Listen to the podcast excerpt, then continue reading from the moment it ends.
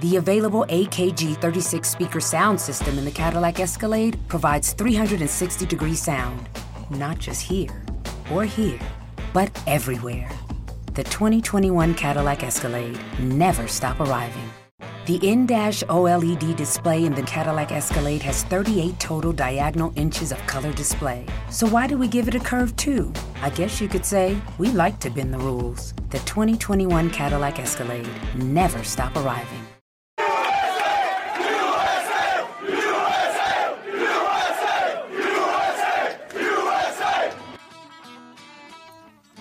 Thanks for listening to Uncle Sam's Soccer Podcast keeping you up to date with the latest in American soccer. And don't forget to subscribe.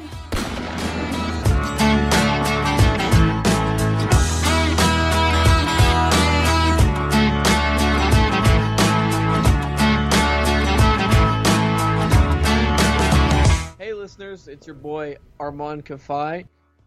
Steven's still in uh, Cuba. Jake Watroba on the show. Jake, how are you doing today? I'm doing fantastic. I'm really excited for this week's episode.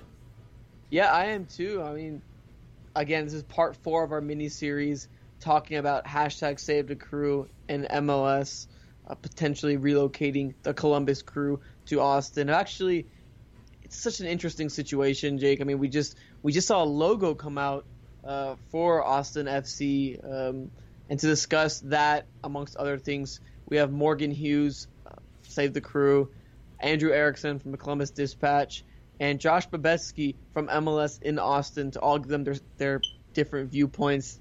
But Jake, I want to talk about that logo. What'd you make of it? Because we saw the Inter Miami logo come out, and we were both drooling over this one. But this one seems a little bit, I guess, underwhelming. For as awesome as the Miami International Football Club Day, Miami, whatever it's called, uh, for as awesome as that logo was, the Austin FC logo was equally as kind of just meh. Um, there, in my opinion, there are, are ten logos in MLS that are worse than it, but there are also ten logos in MLS, MLS that are better than it. It it kind of it's it's it's it's fine on its own. It's whatever. It's not. It's not all that great though. I mean, it's a solid logo. Like like I said, there are there are certainly worse ones in the league uh, than it. But what are what are your takes on that? Well, Jake, I feel like it's a logo that it looks meh right now, but I do feel like in the coming weeks and months, if MLS uh, ends up going to Austin, that it'll grow on me. Um, I, am trying to think of a logo to relate it to uh, in MLS that you know that grew on me because I mean, it's kind of, I feel like uh, I don't know, I can't think of any off the top of my head. I mean, I think it's a really nice logo, but I mean, at the same time, you're losing the one of the Columbus Crew, which I think is black and yellow is a beautiful color scheme to go with. It, it, it, I think it's just crazy to me, Jake, that we're hearing MLS, uh, Austin stuff coming out like logos and stuff like that when we don't even know if the team is officially relocated yet. I, I find that very fascinating, and again, it's one of the topics that we're going to hit on, uh, especially uh, with uh, Morgan. But but but overall, Jake, I mean, what what do you make of you know getting a logo and getting all that stuff, you know, before the team's officially relocated. It's definitely interesting timing, I, to, to, say the least. I, I think, you know, and we, we try to remain, I guess, neutral as, as, as best we can here on this show in regards to this issue.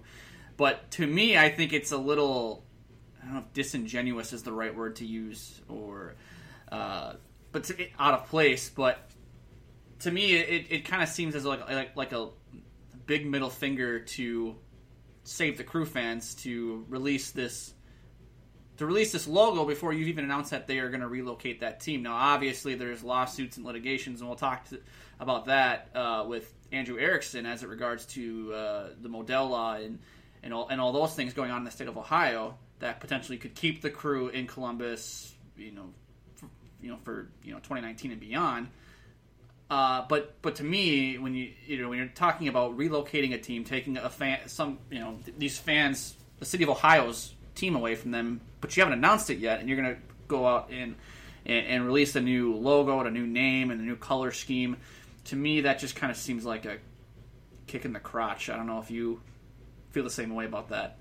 No, I do. I do. I genuinely do. I do. I feel like uh, look, if MLS is going to go to Austin, MLS is going to go to Austin. You know, nothing's going to stop them uh, unless something you know pops up in a, I guess a, a Columbus owner says or Columbus person says, hey, I want to invest a lot of money into this team to keep them here, but to release it when a team's not uh, is not officially relocated is it's wrong. Uh, I feel like it's it's very wrong, and I don't I don't agree with it, but you know, it it happened, so it's it's not something I can go back and say, oh, you know, wish it didn't happen. It happened. We got we got the we got this logos, we got all that stuff. I just feel like it's so weird because this team hasn't officially relocated yet. We're still we're still dealing with all this litigation. So I mean, that's where we're at right now, guys. I uh, hope you enjoy all three interviews, and we'll talk to y'all at the end of the show.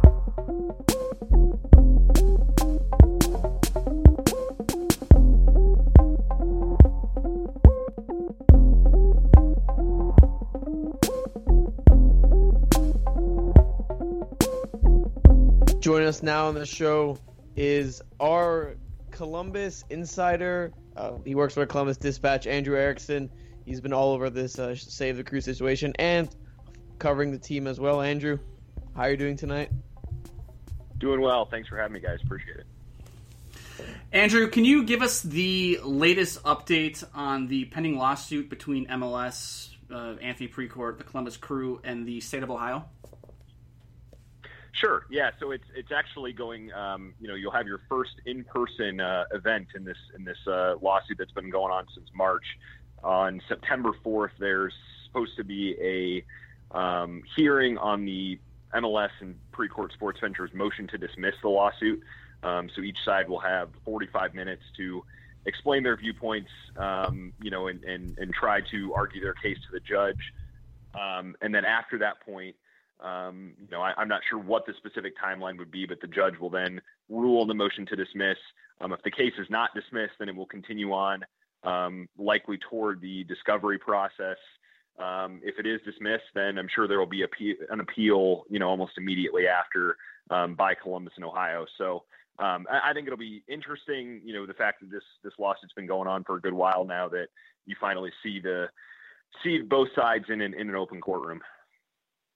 Absolutely, and we talked to uh, I think it was Eric Stover, uh, Jake, and he mentioned uh, uh, that you know other cities could look at the Modell law as kind of like, hey, like this could be you know uh, used as maybe like a blueprint or whatnot uh, to like, hey, may prevent some teams from, I guess, moving.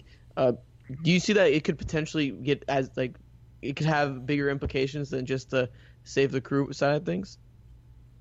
Sure. I mean, yeah. Depending on what's decided, you're, you're looking at a law that's that's never been tested before, and, and an issue that's that's sort of been tested, but never really in this context. So I think the landmark potential and the the you know potential to set a precedent in this case is um, is vast, and I think you have likely other sports leagues, other other ownership groups of other teams and, and leagues throughout the United States and and Canada, I guess you could say, looking at you know what the potential implications could be of this case. And um, I'm sure if you're a commissioner of another league, you're you're probably um, pretty nervous or or at least paying close attention as to what might happen. So I think there there are parties that are more interested. Um, in this beyond beyond Major League Soccer ownership groups and, and league executives, um, and then I think it, it could even expand to businesses outside of the sports industry. You know, we're talking about the, the dormant commerce clause and, and basic parts of the U.S. Constitution and the Ohio Constitution that dictate, you know, when when and when when businesses have the freedom to move and, and when they don't, and when the government can be a reg- regulator and when it can't be. So it's uh, it's fascinating in that sense, just the constitutional impacts this could potentially have, and um, the impacts it could have both in and outside the, the sports industry. Andrew, obviously you're you're not a lawyer, uh, but do you get the feeling that this I am not.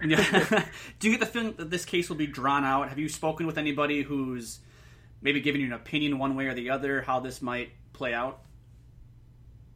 I think if it's if it's litigated to you know the very end, I think it could take years. I mean, these are not simple issues. You have two sides that would seem to um, you know be be very, you know disagree quite heavily um, in, in, how they view the interpretation of this law. And so even if it's decided one way, um, you know, in, in December or January or whenever a trial is supposed to take place, I think you could see appeals after that. You could see different interpretations at different levels of the court system, um, and all that takes a significant amount of time.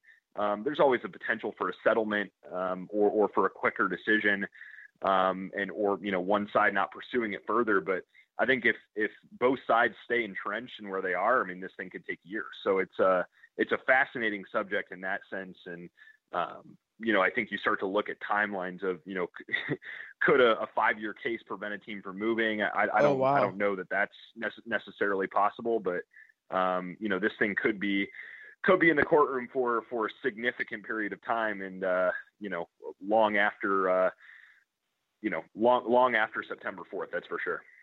Wow.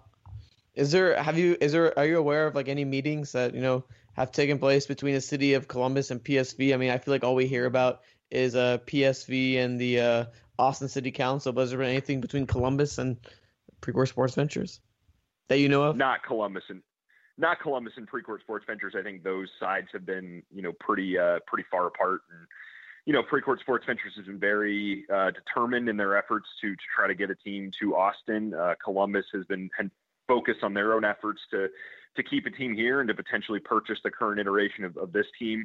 Um, I, I, don't think there's been a ton of interaction there, but for the most part, any interaction that's that's taken place on the Columbus side of things has been directly with Major League Soccer, and I think if this thing progresses and it continues, that that will continue to be the case.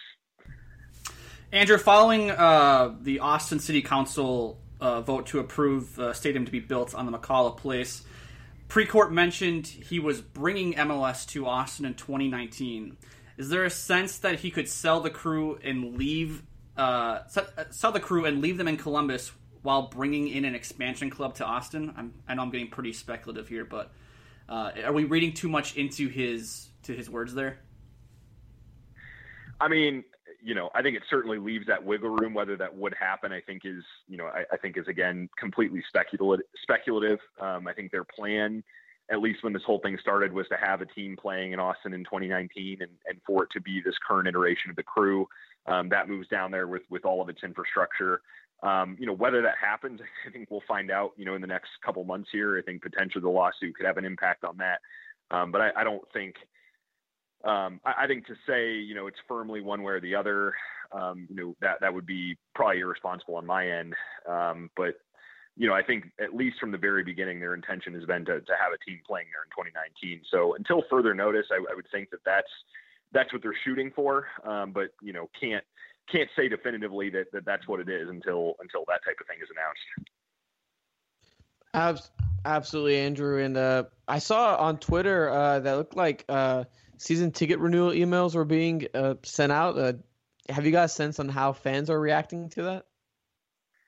Well, uh, you know, I, I think there's some, you know, there was some disappointment from the fan base in the mm. sense that here you are sending out, and, and, you know, mind you, this this email had been, um, you know, the possibility of it had been there for about a month. The the league, or I'm sorry, the team had sent fans a you know, heads up that hey, this email's coming um, sometime around August 15th. Expect your you know auto renewal email to come through. Um, so the the renewal email did come through and says you know if you have any updated credit card info to put that in. Um, if you want to change your seats, now's your time to explore that not necessarily the same season ticket marketing campaign that launched, or, you know, last August, where you have Will Trapp and, and all these different players marketing season ticket packages. It's not on that same scale, but more of you know keeping the fans um, engaged who do have season tickets. Uh, but I think there was some disappointment in the sense that that comes through, and then two days later you have uh, MLS 2 ATX announcing its Austin FC branding, its logo, you know, the same tree logo that a lot of fans pointed out was on the TIFO during the November playoff game. Um, and so, you know, it's a, uh, it's kind of a touchy subject. And I think the the timing is, is certainly, um, you know, was disappointing for a lot of fans in that sense. Andrew, I want to shift gears here a little bit away from the possible relocation of the crew and actually talk about the team on the field. I'm sure uh, you've been you've had to talk a lot about Save the Crew recently. Um, but the crew are right in the, the, thick of things as it relates to the Eastern Conference playoff picture. With the recent news out of Austin, how have the players and coaching staff been handling it? You know, I, I think at this point they're almost numb to it. I, I had a conversation with with Josh Williams um, after the city council vote on the term sheet came down, and he just said, you know, it's it's business as usual, and and even though there might be a little bit more clarity on the situation, it's not like it's it's completely determined. So they'll kind of keep pushing on how they have been. And he was almost taken aback when I, I reminded him that you know it's been almost a year in this whole process that that it actually has been that long. Um, I think one benefit, and I know we talked about it for the team, was they had that dry run of the 2017 playoffs to get used to insulating themselves. Um, if they want it to be a rallying issue, they can they can certainly make it that. Uh, but they've been, for the most part, been able to keep it from becoming a distraction. Um, you know, whether that can continue for the length of the season, certainly, you know, as these decisions and as these conversations become more real as, as far as the future of the team, I don't know, but the team certainly has done a good job of compartmentalizing things to this point. And, you know, like I said, it's, it's already been almost 11 months in this process. So they've, they've certainly become experts in that respect. No, I, no, absolutely, Andrew. I mean, it's been, it's been a while. Um, I was actually looking at the standings uh, actually before the show, and I was talking uh, to Jake, and it seems like the Union are slowly creeping up on the Crew actually right now uh, in terms of uh, uh, points. I think they're four points behind, but they have one game in hand. Uh, the Crew have had an interesting, you know, run of games. Uh they played that game against Chicago, which only eight thousand reported in attendance, and it looked a lot less. Uh, they were a lot less than that. Yeah, yeah not, not all of them less. showed up. I can say that. Yeah. Uh, the the good old FC Dallas uh, sellout. That's what we call it down here in Texas. Um, but uh, then the Atlanta United game, uh, which the Crews like played really well until uh, just a couple of bad moments here or there. Um, what what do you make? What do you what do you make of how the team has been playing uh, recently? Yeah, I, I think they've had a tough stretch. Um, when you looked at that stretch they had over the summer, where they were at LA Galaxy, at LAFC. Um, had a couple difficult home games, one against Atlanta United. Um, you know, I, I, think they had a really tough stretch. They were, I think, four shutouts in five games and had just one win. So they were they were really struggling for a second there, and then they had the stretch of three games where they won three um, in a row by one goal, um, including a road win at the Red Bulls. They had that Will Trapp bomb from 30 yards that that helped them beat Orlando City, and they had that uh, late Gyasi Zardes goal that, that helped them win in stoppage time over Houston. So it's a team that's been able to grind out games. They're already tied for second in Major League Soccer history in terms of uh, stoppage time winners um, with three. So um, I think the only team ahead of them was that 2012 San Jose Earthquakes team that had five. So it, you know it's a team that, that knows how to grind out results. I don't I don't think they're they're going to overpower um, any any team like Atlanta or an NYC or any, any other team like that on a given night. But I think they've shown they can compete with just about anyone, whether they can do it on a consistent basis and, and whether they can um, get themselves into a uh, into into a comfortable fourth place position. I don't know. Like you said, the Union seem to be gathering momentum and starting to creep up on them a little bit.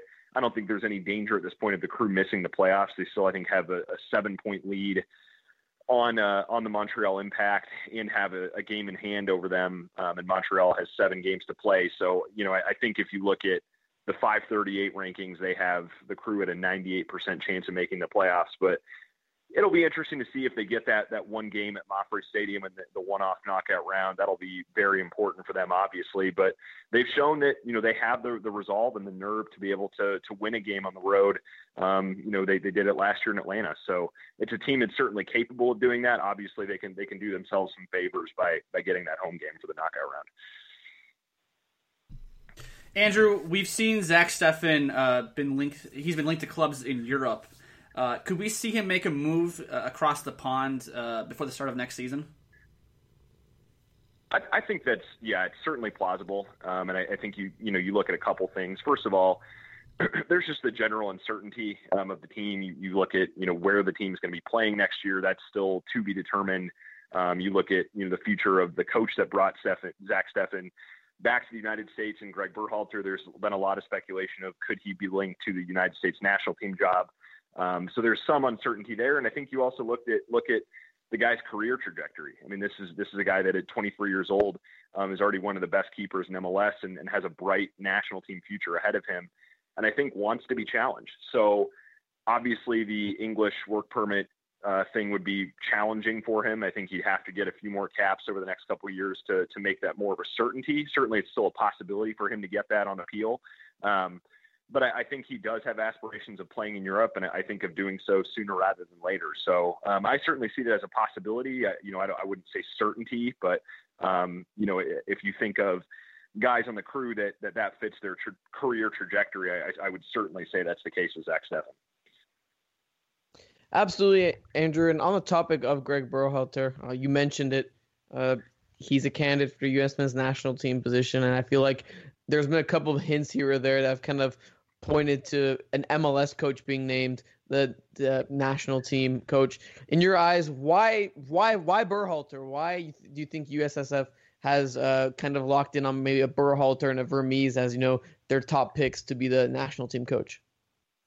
Well, yeah, and I, I think you know I, I, defer to what Greg Berhalter said on this, and that you know if there are conversations to be had on that, there there are conversations to be had later, and and not you know right this very moment with the season going on. But um, you know I, I think he's respected throughout the league as a as a tactical mind and, and somebody who can get the most out of certain positions. Um, and I think the the question a lot of people have, have raised is, you know, with a full with a full slate of, of talented pool players, um, what could he do with that? And obviously, the crew has had one of the lower budgets in the league and hasn't spent like a lot of other a, lot a lot of other clubs in Major League Soccer, but the crew has still been fairly competitive over the last five years. So um, I think you look at that track record, you look at you know his his ability to manipulate tactics, and um, see him as a potential candidate there.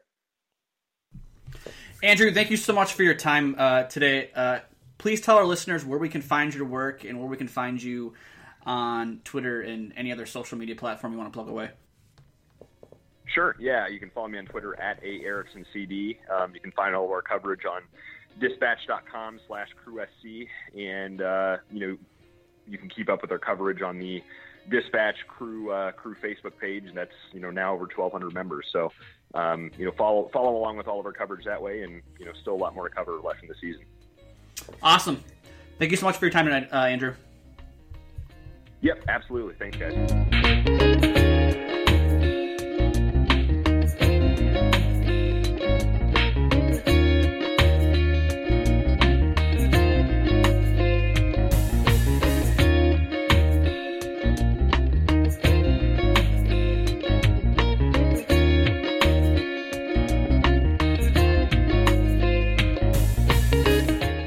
Us now on the show is the leader of hashtag Save the Crew, Morgan Hughes. Morgan, how are you doing today, man?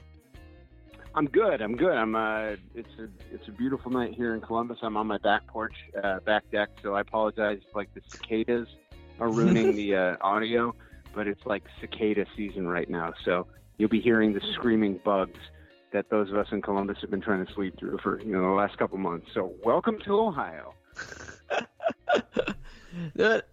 absolutely, Morgan. And uh, this whole, I guess, last couple of weeks and months, I mean, it's been a really, I guess, busy, busy time for y'all, no? Yeah. Um, life has been really, really busy since October 16th uh, of last year. And, you know, it's almost, I almost, you know, I think that none of us even notice it anymore. Um, the, the blistering pace at which life goes but uh, you know, here we are, and it's still happening. Morgan, can you give us your thoughts on the Austin City Council vote that went down two weeks, essentially approving uh, Anthony Precourt the I don't know if "right's" the right word to build at the McKalla Place to uh, build a new stadium? Yeah, it was. Um, you know, I think the uh, I think that you know, like the overwhelming opinion from Save the Crew in general has been, you know, whatever what what happens in Austin doesn't affect us. Uh, the future of the crew is not going to be decided in Austin, Texas, and the future of the crew is not in Austin, Texas in general. You know, it's here in Columbus, and uh, whenever MLS pulls their head out of their ass and and sells the crew to local ownership, you know, there we go. That that's the future of the crew. So, you know, all that to say, you know, we were still, I think all of us were kind of paying attention uh, because we're so heavily involved in this situation. Um, it was, uh, I don't know, it was, there were a lot of things going through my head. Um, you know, I was, uh, I was excited, frankly, that Anthony Precourt um, is gone, you know, like there's no coming back from that. Um, so it was kind of a celebratory day in that Anthony Precourt is now someone else's problem but on the opposite side of the spectrum, like I, I feel for the people of Austin um, who now have to kind of have this man baby uh, as a member of uh, their business community in some absentee fashion. So, you know, I feel for the people of Austin. I'm excited for the people of Columbus and and all uh, emotions in between. Right, and you and you, you talked about uh, in a piece uh, by Andrew King of the Athletic. I mean, you talked about how regardless of what happens, the quote from the article, uh, there's going to be appeals. The thing is going to litigate for years and years and years. The question is, how long is MLS going to let this play out? How long is Don Garber going to let this dumpster fire burn? And you don't really make it sound all, you know, like glo- uh, gloomy for the crew in Columbus. Um, eh, based off that last vote, uh, how confident are you that you know the crew are going to be playing soccer in 2019 in Columbus and beyond? You know, I so that question is so, as asked of me so often, and and it, and it is the right question to ask. I'm not saying it isn't. Uh, I but but I'm saying that I'm asked that so often, and my answer is is always the same thing, and it makes it seem like it's a canned response, and it's not legitimate, and it's not authentic. But uh, I, it just so happens to be true that I've never been more confident about the crew being saved than I am at this moment. Uh, everything that I know and everything that I hear and um, all the information that we have points towards the Columbus Crew being sold to local ownership and uh, Anthony Precourt. I don't even care, um, frankly, what what he does, but all signs point to the crew being saved. It's just uh, crossing the T's and dotting lowercase J's and and uh, getting it signed over. And I, I can't wait for it to be over. Frankly, I think that uh, myself and all the other leaders of Save the Crew and all of the fans of the crew and you know basically just everyone in Columbus needs to sleep. We need to rest and it's you know the playoffs are looming and it's time to just start focusing on on soccer again and I can't wait um, for that to happen. So yeah, I'm confident as hell that the crew will be here in 2019 and 2049 and 2099 and all the nines after that. Morgan, Save the Crew recently released renderings of a new stadium, or a, I guess maybe it was even a renovated MAPFRE stadium. It's uh, beautiful, by the way. I thought it was like I thought it was pretty cool. I don't know about you, Jake. Yeah, yeah, yeah, yeah. It, was, it was awesome. Yeah, op- definitely an upgrade over uh, MAPFRE Stadium for sure. Um, obviously, PSV is looking for a new stadium um, in Austin, but beyond that, what was the motivation behind coming up with those renderings and you know you know the new renovation for MAPFRE Stadium? Well, um, I you know I, I think that if I'm understanding the question correctly, it's you know why do that, and um, again I think it's a valid question, but I think that it's answered sim- simply in that Save the Crew is just a is just a thing that humans put together, and humans always are looking to do what's next and what's like I don't know why do we go to the moon? Like, you know, why why do we keep building taller buildings? We do it because it's what's next. You know, we we are not we are not rigid, you know, things. We are we are moving objects and Save the Crew is a bunch of people who are like progressive, forward thinking individuals and we kind of were sitting there and we're like, you know, they they talk about this downtown stadium in Columbus, they talk of their parallel paths, but we've only seen stadium renderings for Austin. You know, what if we try to render a stadium? We obviously none of us had ever done that before, and but you know, here we are as human beings. We do cool things because it's the next thing to do, and and that's why we did it, and I think it turned out really well. And uh, just out of curiosity, Morgan, I I didn't see a projected cost on that. Was it just like a picture renderation and stuff like that, or uh, did you guys uh, or, or is that like kind of like the next step of like okay, like if this happens, like we'd like this, and then we could determine the cost from there. Yeah, I mean, like if we if we're going to be the ones that end up financing it, and spoiler alert, we will not be the ones that finance it. You know, mm-hmm. we do not have that kind of scrap. Uh, you know, then we would talk about costs. But you know, what what we do is we kind of, you know, we want to. I don't think that we have the answer on how to save the crew. I don't think that Save the Crew ever did, um, and I think that was probably our biggest you know, thing in the beginning. Like, you know, we had this groundswell of support, and everyone was like, "Okay, let's do it. How do we save the crew?" And we're like, "Oh crap, we don't know." Uh, so what what we've done instead of telling people this is how you do it now everyone press that button and let's be done with it. We said let's imagine a future together and let's define it and let's make it as a construct like as neat and inclusive and badass and forward thinking as possible. And that stadium rendering was just a manifestation of that of us saying here's what the future could look like if you invest in humans in in communities instead of man babies with with trust funds. Invest in the humans that that made it possible for your league to be here and the future is bright and the sky is the limit. So that's what the stadium renderings were and that's you know like if you ask me how much it costs i'm like my brain doesn't think on that level. I don't i mean like 150 million uh, a billion 700 billion i don't know i i'm unfamiliar with that level of uh of cash so uh, Morgan, that's my answer. Morgan, can you can you talk about the support Save the Crew has received from other MLS fan bases outside of Columbus? Um, man, I you know, yes, I can. I think I'll do a terrible job of it because it's been so crazy and and so massive and and so worldwide. Uh, I mean, just yesterday I saw this video I retweeted on Twitter of this uh, A League game in Australia where you know, like there some supporter section had this gigantic crowd banner that said "Save the Crew" and it had like a picture of Higuain, like Meram, I think, on it or something. It was just like mind blowing. So yeah, I can talk about it, but I think that it's just going to be another one of those things that that we won't really understand the scope of until you know the book is written or the 30 for 30 comes out, you know, 20 years from now.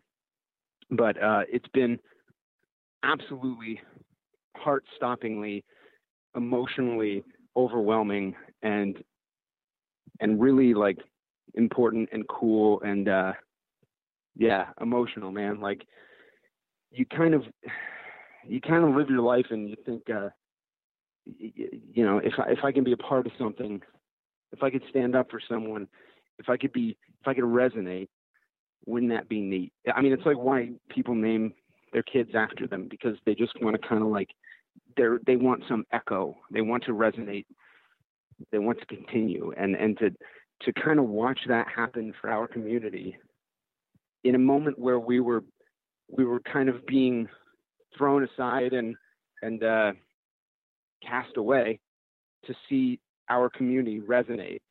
It's special and really, really overwhelmingly emotional, and I, I'm so honored to have been a part of it. How much uh, how much outreach have you guys received from fans of AFC Wimbledon over in Eng- England? Obviously, their their club MK Dons was was taken for them. I, I, don't don't even know how many years ago that was 20, 30 years ago. Um, how, how, I know they yeah. put up, they put up like a program. I, I, saw. I think it must have been sometime last season or uh, maybe even after that. Uh, have you guys had any conversations with any of their supporters groups about you know the relocation of a of a club? Yeah, uh, they've reached out. You know, and by day, like you know, what? Who do I mean? I mean, I have no idea.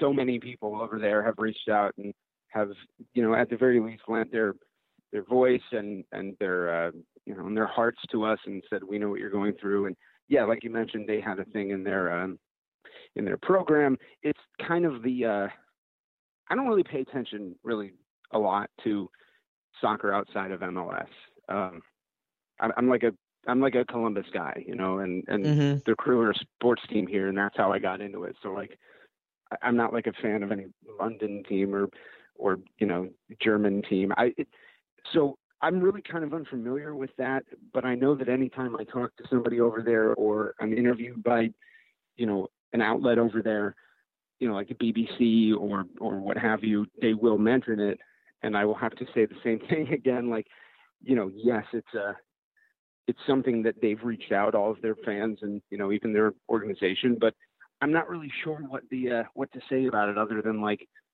I hope that we're able to prevent the thing that happened to them.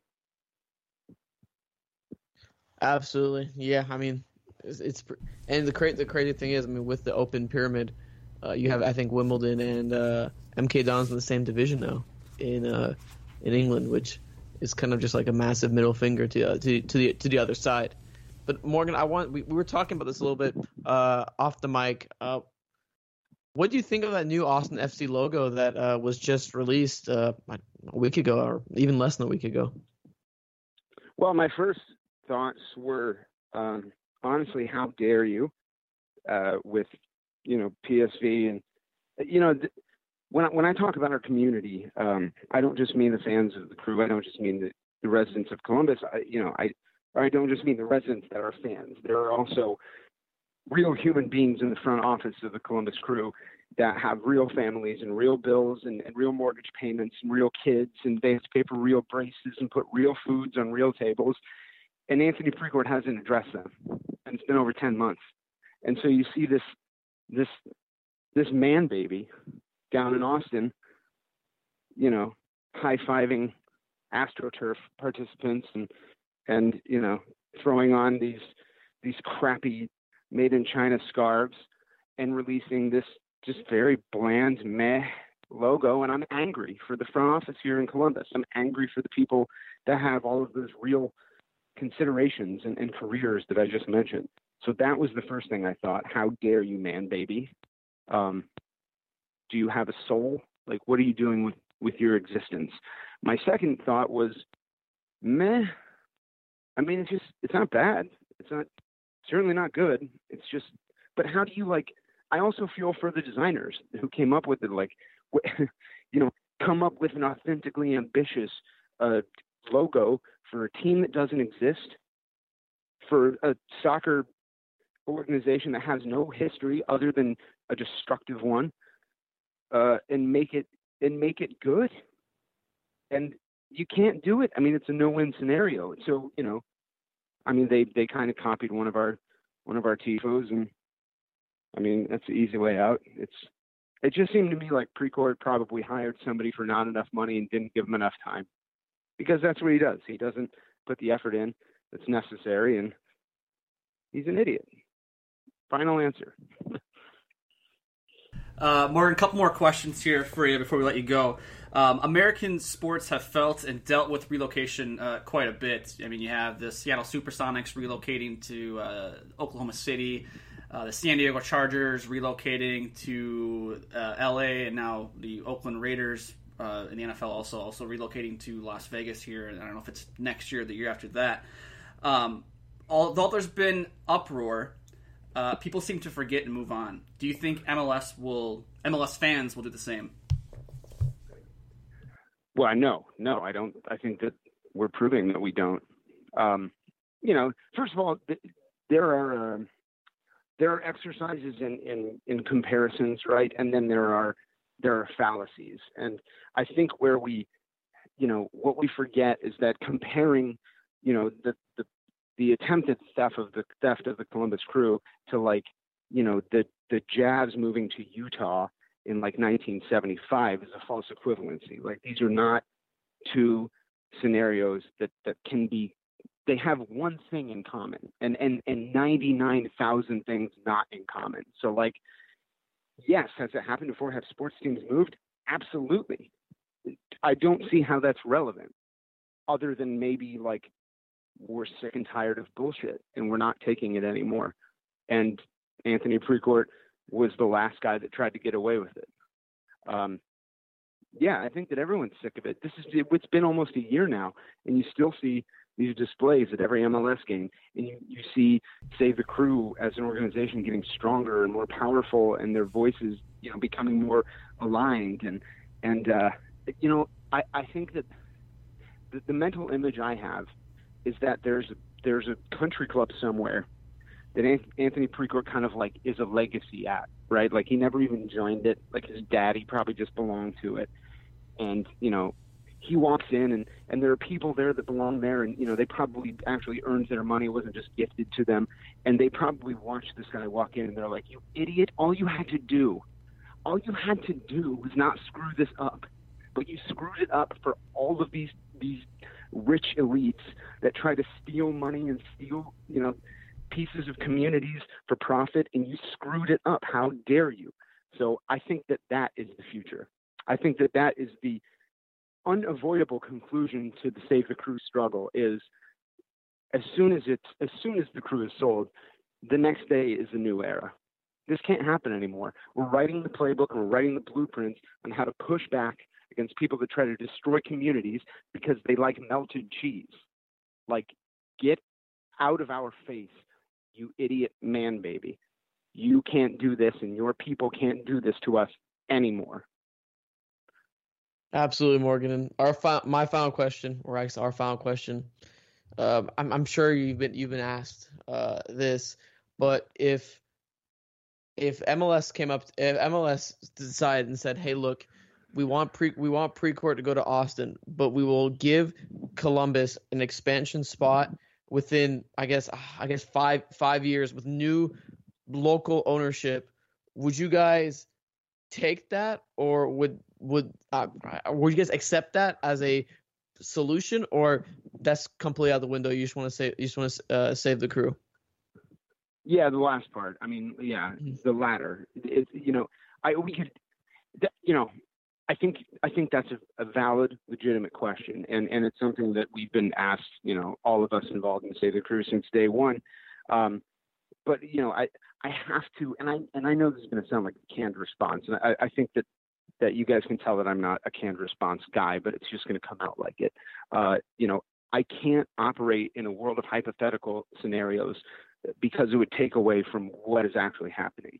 Um, you know, what if, you know, what if like all of the parallel universes, like something happens a black hole collapses and the San Jose earthquakes don't exist anymore, and then the Houston Dynamo are back, and you know, like you can you can think about that and talk about that. It would just be a waste of energy, man. You know, I, we love the Columbus Crew, and, and it's not just a team. It's not just like a designation. It's a, it's a community, and and they're members of that community that are on the team and that are people who gave birth to people on the team and you know people that have connections to you know relatives that have passed away through this thing and, and when they go there they spiritually feel like they're with them again and you know this is this is not an expansion slot to us. I know that it is to others people maybe on the other side of this argument.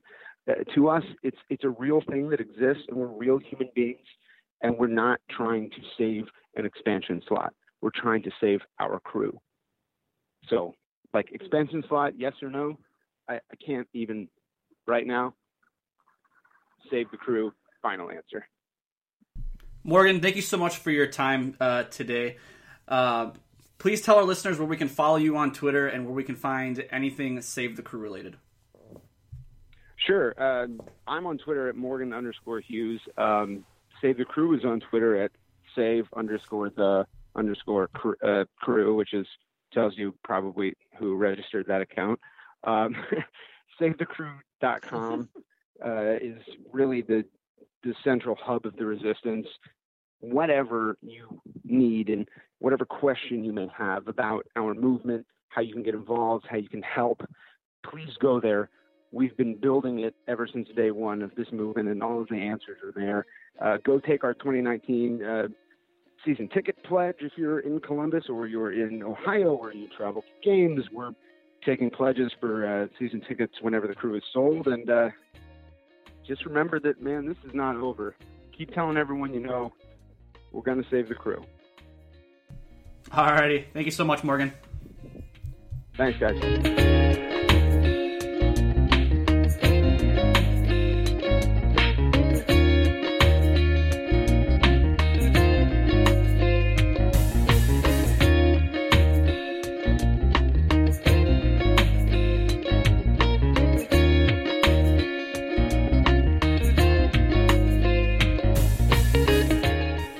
The show today is the president and founder of MLS in Austin.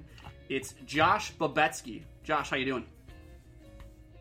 Doing well, doing well. Thanks for having me on, guys. Not a problem. Uh, it, I just kind of wanted to start the interview off by asking a little bit about your background um, in your uh, on the MLS in Austin.org website, it mentions that you've been a consultant for soccer ownerships and interests. Can you elaborate on that a little bit more and uh, kind of ex- uh, explain to our listeners what that exactly means? Yeah, when I moved to Austin in 2013 from New York City, uh, I immediately started getting involved in the local soccer community. Um, there was a, a, supporters group then at the time for the Austin Aztecs, and I, I quickly got to know some of the owners. Um, and then just over a period of time, just got involved with trying to uh, help the then Aztec club try and get more, you know, more prominence, better fan engagement. Uh, they were trying to really kind of grow out a, a secondary uh, supporters group, and we're looking, you know, they were looking to kind of just broaden uh, their community engagement. And this is, of course, before they got washed away in, in 2015. Um, so, you know, basically between during that time, um, kind of applied I, my, my technology by trade is in the tech sector, um, but basically applying a lot of that startup uh, and online community engagement and trying to apply that to growing soccer uh, supporter and culture. And then in parallel to that, I was in a city where uh, I thought had really good potential for an MLS club, which then led to the starting the MLS in Austin project. Josh, when the the Aztecs you know, fell apart, I mean, what, what was your thought? What was your thoughts when they uh, eventually fell apart? Was like, oh, is there not interest here, or what was just general thoughts on when they uh, just fell apart? I guess. No, I mean, at the time in 2015, it was largely just situational. So earlier in the season, their home field had kind of got washed, literally washed away. Um, there was a flood near the, the, field where they had played, um, and um, it was a turf field, and it, it rippled and, and, washed up the turf, making the facility unusable for the balance of the season. Um, and this caused them to kind of go into a mad scramble to play in a, another location, which was very north of the city up in Round Rock, which is kind of northeast of Austin. If you kind of look at downtown Austin as a clock, uh, it's kind of like way up at one one o'clock. Um, and one, so your your demographics, your attendees shift. Um, two, that facility was also a school-owned facility, so there was a lot of restrictions on uh, concession revenue. They couldn't sell alcohol on the premises. Um, it was surrounded by a sea of parking lots because it's part of a, just a larger sports complex. Um, and it's a pretty far uh, commute, even if you live in Austin proper, to get up there versus uh, that uh, other facility, which was much more downtown.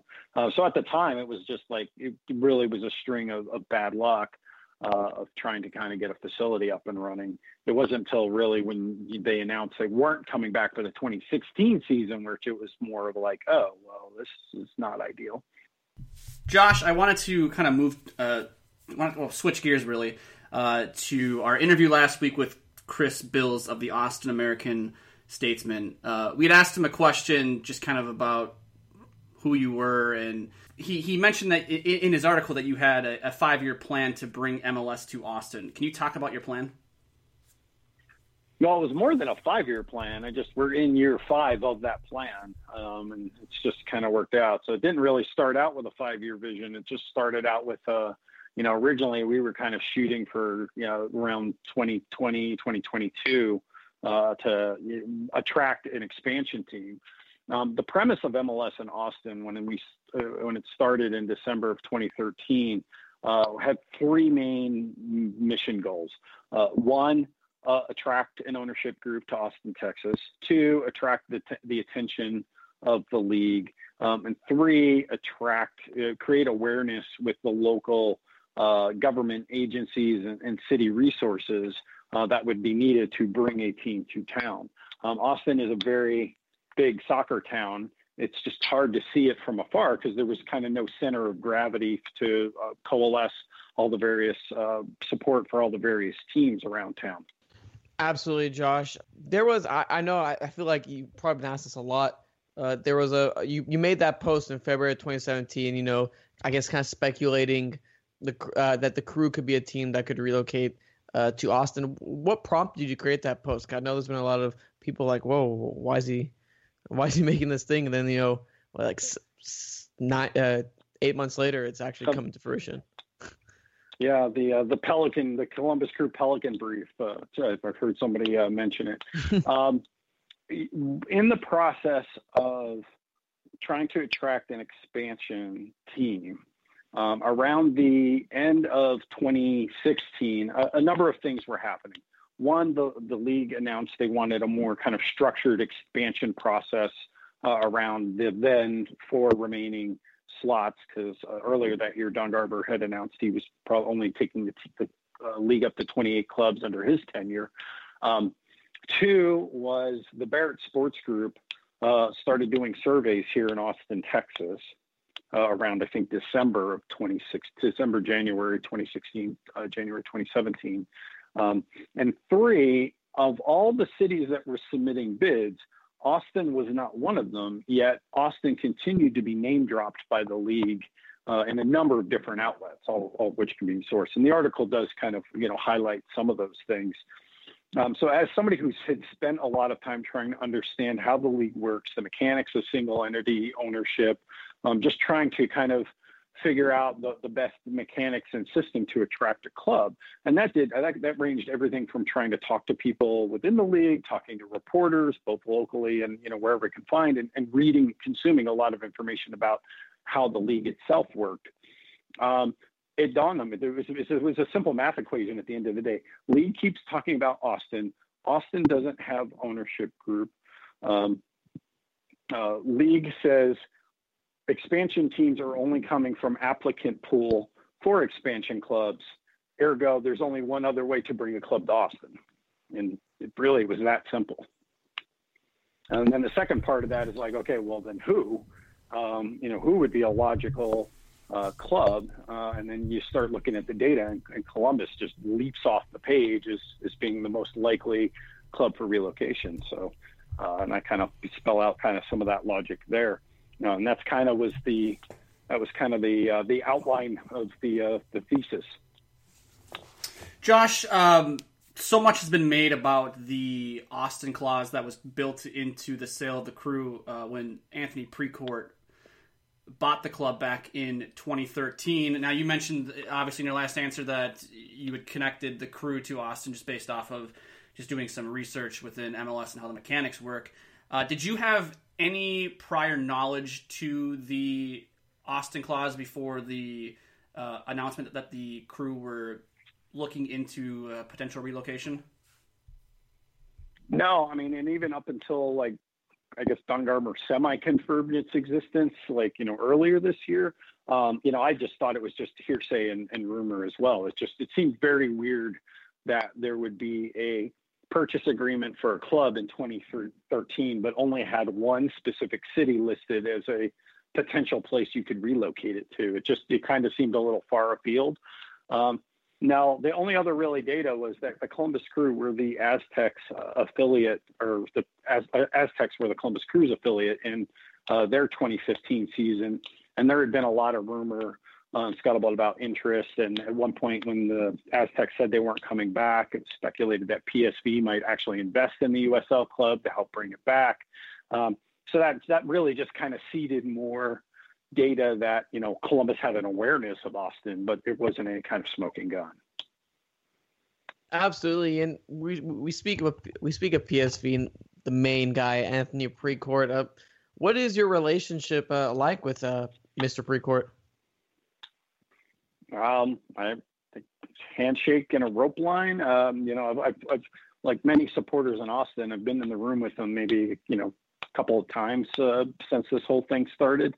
Um, uh, you know, he seems uh, nice, affable. He seems really passionate about coming to Austin. Um, but you know, he, I haven't, you know, I haven't like gone out and you know had wings or queso or anything. Uh, Josh, let's move away from the uh, uh, Anthony Precourt uh, talk here, and I want to talk about the city of Austin. What makes the city a fit for MLS?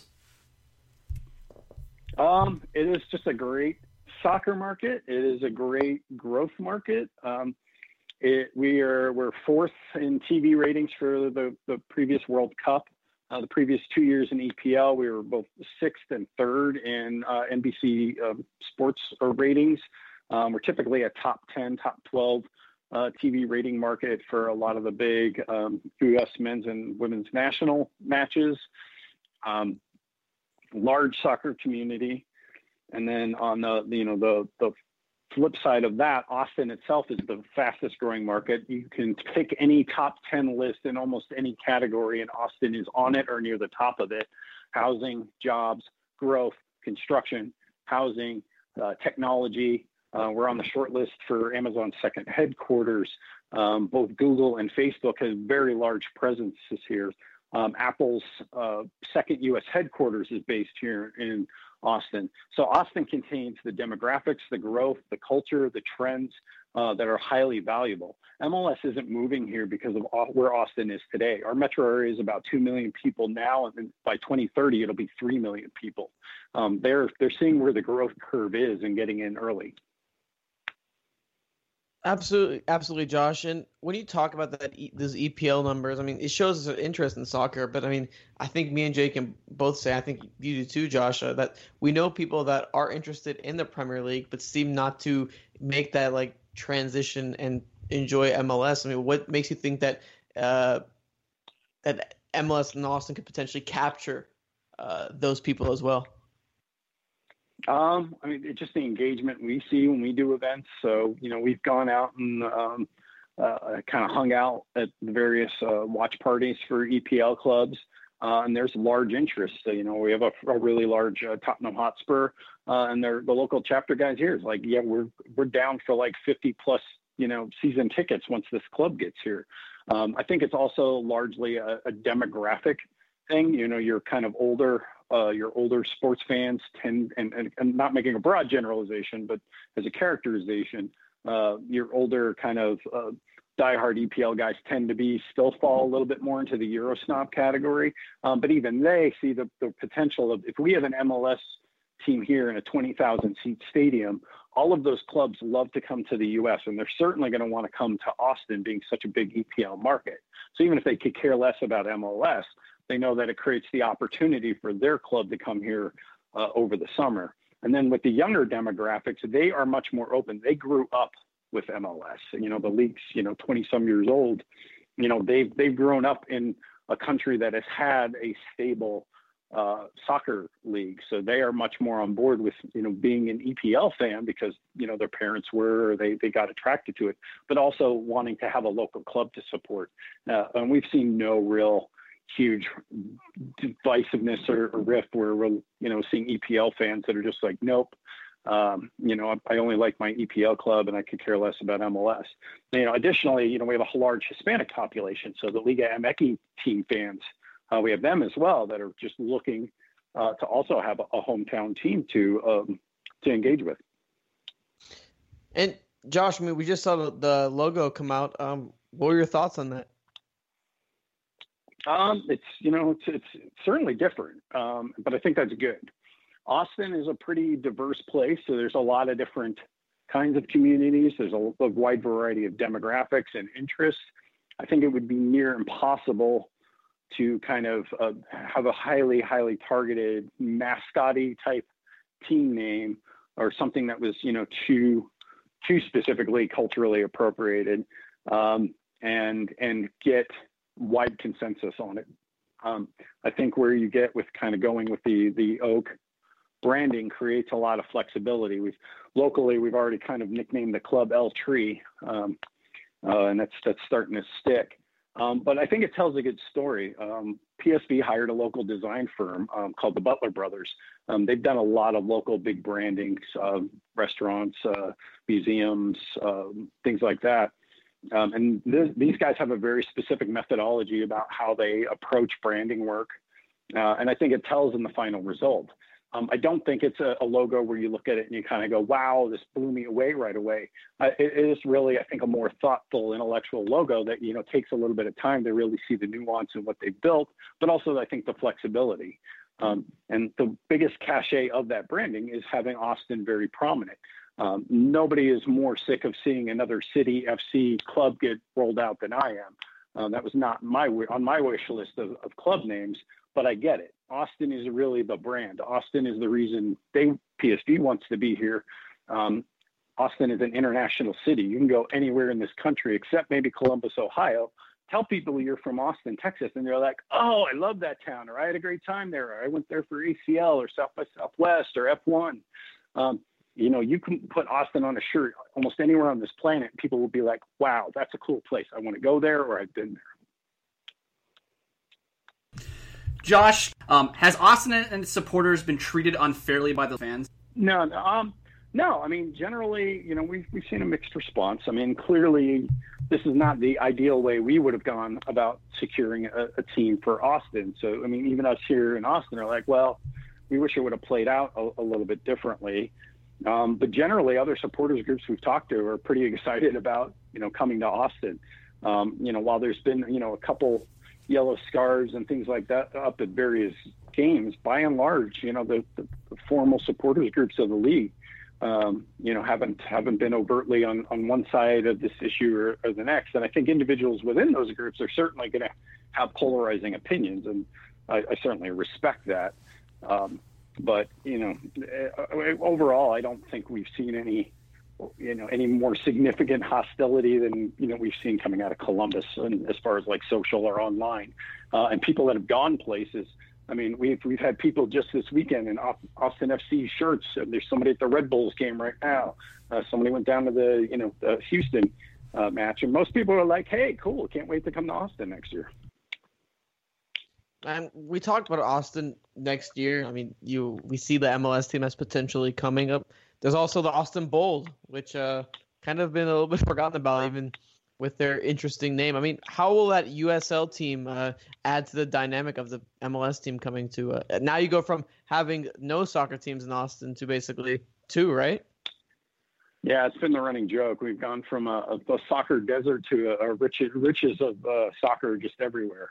Um, I don't think. I think it's good if you're a soccer fan in Austin um, because I think um, the uh, the USL club is going to be under a lot of pressure to get out of the shadow of having an MLS club, especially since they're located way out past our airport on the eastern side of the city, uh, out past the airport, um, in a town called Elroy, Texas. So that really should tell you all you need to know about what's surrounding the, the, the racetrack out there.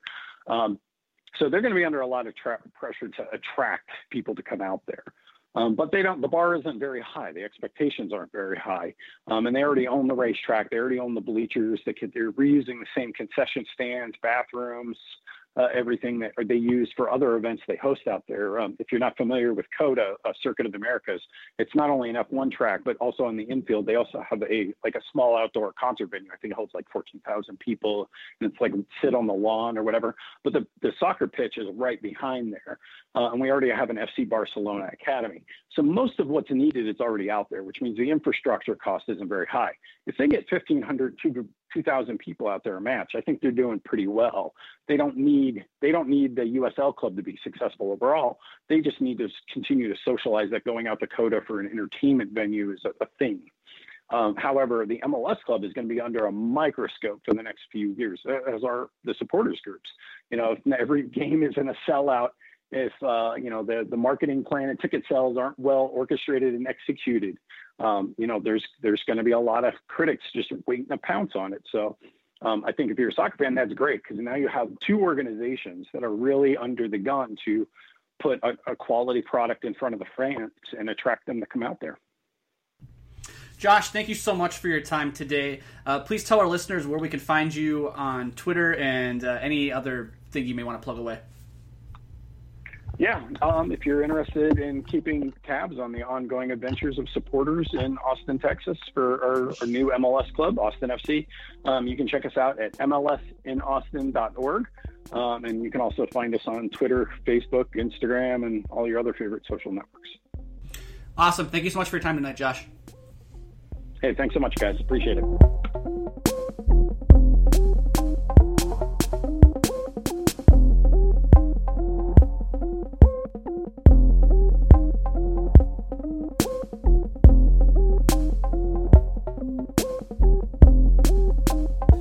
So much to Andrew Erickson of the Columbus Dispatch, Morgan Hughes of Save the Crew, and Josh Babetski of MLS in Austin. Uh, a lot of interesting and thoughtful insight provided by those three here on uh, this week's episode. Um, Armand, we, we've, we've talked about Save the Crew. We've talked about MLS to Austin. What what's your biggest takeaway from tonight's, uh, or I guess this week's discussion with these three? Ah, it's tough because you never want to you, never want to see a team relocated. I, I, think that's one thing that it's become the norm in U.S. Uh, sports, and I don't think it's a good thing. I mean, I think we can all agree with with you with anyone on that. The relocation is not really the, the greatest thing in the world, but uh, like like I said, I feel like I said this a couple months ago. I feel like the more I hear about it, the more likely it seems to happen. I know it might sound terrible to crew fans, but it's it's kind of tough. I mean, uh, from our our view, I mean, all we hear is Austin advancing, Austin advancing, Austin advancing. We don't really hear anything that says, "All right, uh, the crew have a massive win." I mean, that's that lawsuit, the Modell law, is going to be the ultimate decider. I mean, but I mean, outside of that, I just it, just it seems like it's coming. We saw a logo come out. Like, come on, it has trees. like, come on, El Tree. I mean, what? It's it's it's, interesting. I mean, what, what are your takeaways, Jake? My biggest takeaway from tonight, and it was actually highlighted by Alexi Lalas in his uh, halftime uh, speech, if you will, uh, uh during the DC United Red Bull game. Listening to Morgan Hughes and listening to Josh Babetski, you have two sides that are believe very confidently that you know you have Save the Crew who believes they're going to keep the club, and you have Babetski who ultimately uh, believes that you know there's going to be soccer, uh, MLS soccer in 2019 in uh, in Austin. And to me, I, I, I, think MLS is doing a poor job. Uh, I, I agree with Alexi Lalas here. I think he, they're doing a poor job at selling hope to crew fans that you know there's going to be a, a, team there. I think it's unfair too that there's a, a I mean, what a season ticket drive going on right now for the crew. To me, it just like you said, rip, rip the band-aid off. You know, say it's going to be one way or the other. Don't lead people on. It's unfair to uh, both fan bases. What's going to happen to to that club um, come 2019? So, but with that, uh, that's it for this week's show. Make sure you follow us on Twitter at UncSamSoccerPod. Uh, follow Armand Kafai at Armand Kafai. Follow Stephen Jodaran. He is in Cuba right now, soaking up the uh, the sun. So make sure you give him a follow at Stephen Jodaran and follow myself at Jake Watroba. For Armand, I'm Jake. We'll talk to you guys next week.